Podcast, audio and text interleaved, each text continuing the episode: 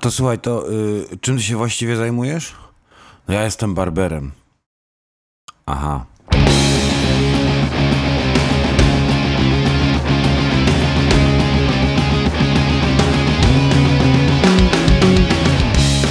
Cześć, witam was oficjalnie w pierwszym odcinku podcastu Buttercat. Ja jestem Delma i tak jak słyszeliście we wstępie, kto to właściwie jest ten barber?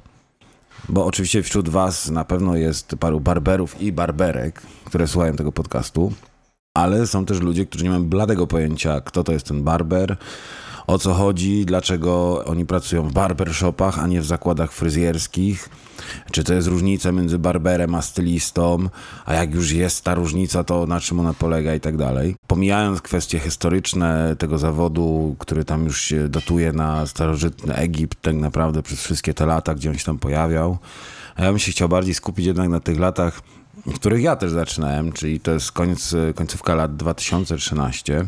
No i słuchajcie, i wtedy właściwie barberów w Polsce nie było. Był y, mój serdeczny kolega Adam Schulz, który w tym roku chyba 25 lat tak naprawdę już jest barberem, ale nie było wtedy tak naprawdę żadnych zakładów barberskich, nie było barbershopów jako takich, które teraz znamy. No i w 2014 roku ja sam z moim wspólnikiem Antonem otworzyliśmy jeden z pierwszych zakładów i zaraz potem nastąpiła lawina. I słuchajcie, tak naprawdę od momentu, kiedy my zaczęliśmy, słowo barber nabrało troszkę innego znaczenia, bo kiedy ja zaczynałem, to barber to był gość, który strzygł włosy, strzygł brody, golił, a równocześnie był takim gościem, gdzie się przychodziło, można było porozmawiać i tak dalej. Generalnie niczym się to praktycznie nie różniło od fryzjera męskiego w latach 80. I teraz słuchajcie, sytuacja taka, że w ostatnim czasie praktycznie jest, jesteśmy świadkami tego, jak barbershopy powstają jak grzyby po deszczu.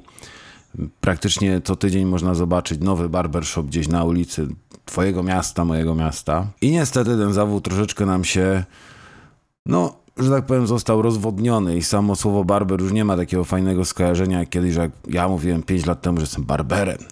Kim ty jesteś? Barberem? A, no, czyli to fryzjer, tak, okej, okay, goli broda, no to, nie, to, poważna sprawa. A teraz tak naprawdę, jeśli mówicie, że jesteście barberami, to Aha, no to słuchaj, no ja znam kolegę, też był w takim kursie, wiesz, dwa tygodnie, no też jest barberem, super. No nie będziemy mówić, że tylko jest źle, że zaraz będzie e, Delma, bo ty to tylko tak mówisz, że do dupy jest, a wcale tak nie jest. Okej, okay, okej, okay, lecimy od początku. Słuchajcie, słowo barber pochodzi w prostej linii od słowa barba z języka włoskiego, które oznacza brodę. Naprzemiennie można używać słowa balwierz, goli broda, barber czy fryzjer męski. I głównym zadaniem naszej pracy to jest wyciągnięcie jak największego ciacha z każdego faceta, który do nas przychodzi. A uwierzcie mi, przez to właśnie musimy jeździć na coraz większą ilość szkoleń, żeby wiedzieć, jak to zrobić. Bo niestety no, faceci z natury są brzydcy, a my po prostu musimy znaleźć sposób na to, żeby on znowu odzyskał pewność siebie, żeby się czuł dobrze w swojej skórze. Ale najważniejsza recenzja oczywiście się odbywa w domu. Jak on wróci, jego partnerka, przyjaciółka, kobieta zobaczy go, czy on znowu się nadaje, żeby żyć w społeczeństwie. No bo ostatnio to już wyglądał tak strasznie, jakby z filmu Castaway po prostu był wyrwany, no i trzeba było skalpować praktycznie te włosy, bo tak mu szybko rosły, no. I tutaj parę słów skierowane do tych, którzy mają taki pomysł w głowie, że chcą zostać barberami. No bo to jest taki fajny zawód, słuchajcie, można prowadzić ciekawe rozmowy z klientami, poznać wiele osób, nie tylko z branży oczywiście. To ja wam coś powiem na ten temat. I oczywiście oprócz bolących nóg, pleców, rąk, to jest jedna rzecz, o której wszyscy barberzy i barberki bardzo dobrze wiedzą. Najgorszy ból o którym nikt nie mówi przy tym zawodzie, to są te takie maluteńkie, takie słodziutkie włoski, które wam się wbijają pod paznokcie.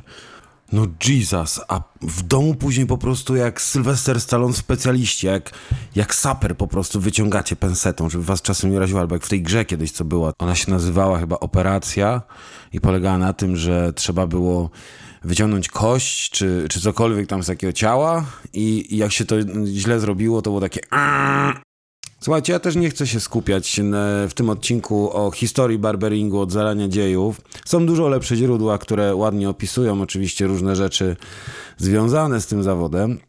Bardziej natomiast przez ten podcast chciałbym pokazać klientom e, rzeczy, które mogą ich ominąć lub których mogą nie zauważyć.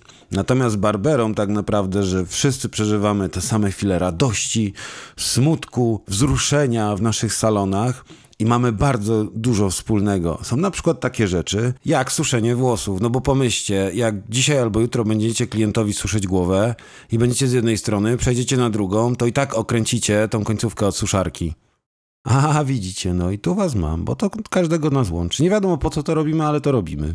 I to by było na tyle tak naprawdę w pierwszym odcinku. Ja wiem, żebyście chcieli dłużej. Ja sam nie mam pojęcia, jak to ludzie robią, nagrywając podcasty, że mogą to ciągnąć po 20 minut. Ja jeszcze daję sobie czas, ale mogę już pokrótce wam zapowiedzieć następny odcinek. To będą 14 typów klientów w barbershopach. Dziękuję wam bardzo za to, że posłuchaliście. Jak macie jakieś e, pytania, jakieś uwagi i tak dalej, wrzucajcie do mnie na Instagram delma podkreśnik bcmf.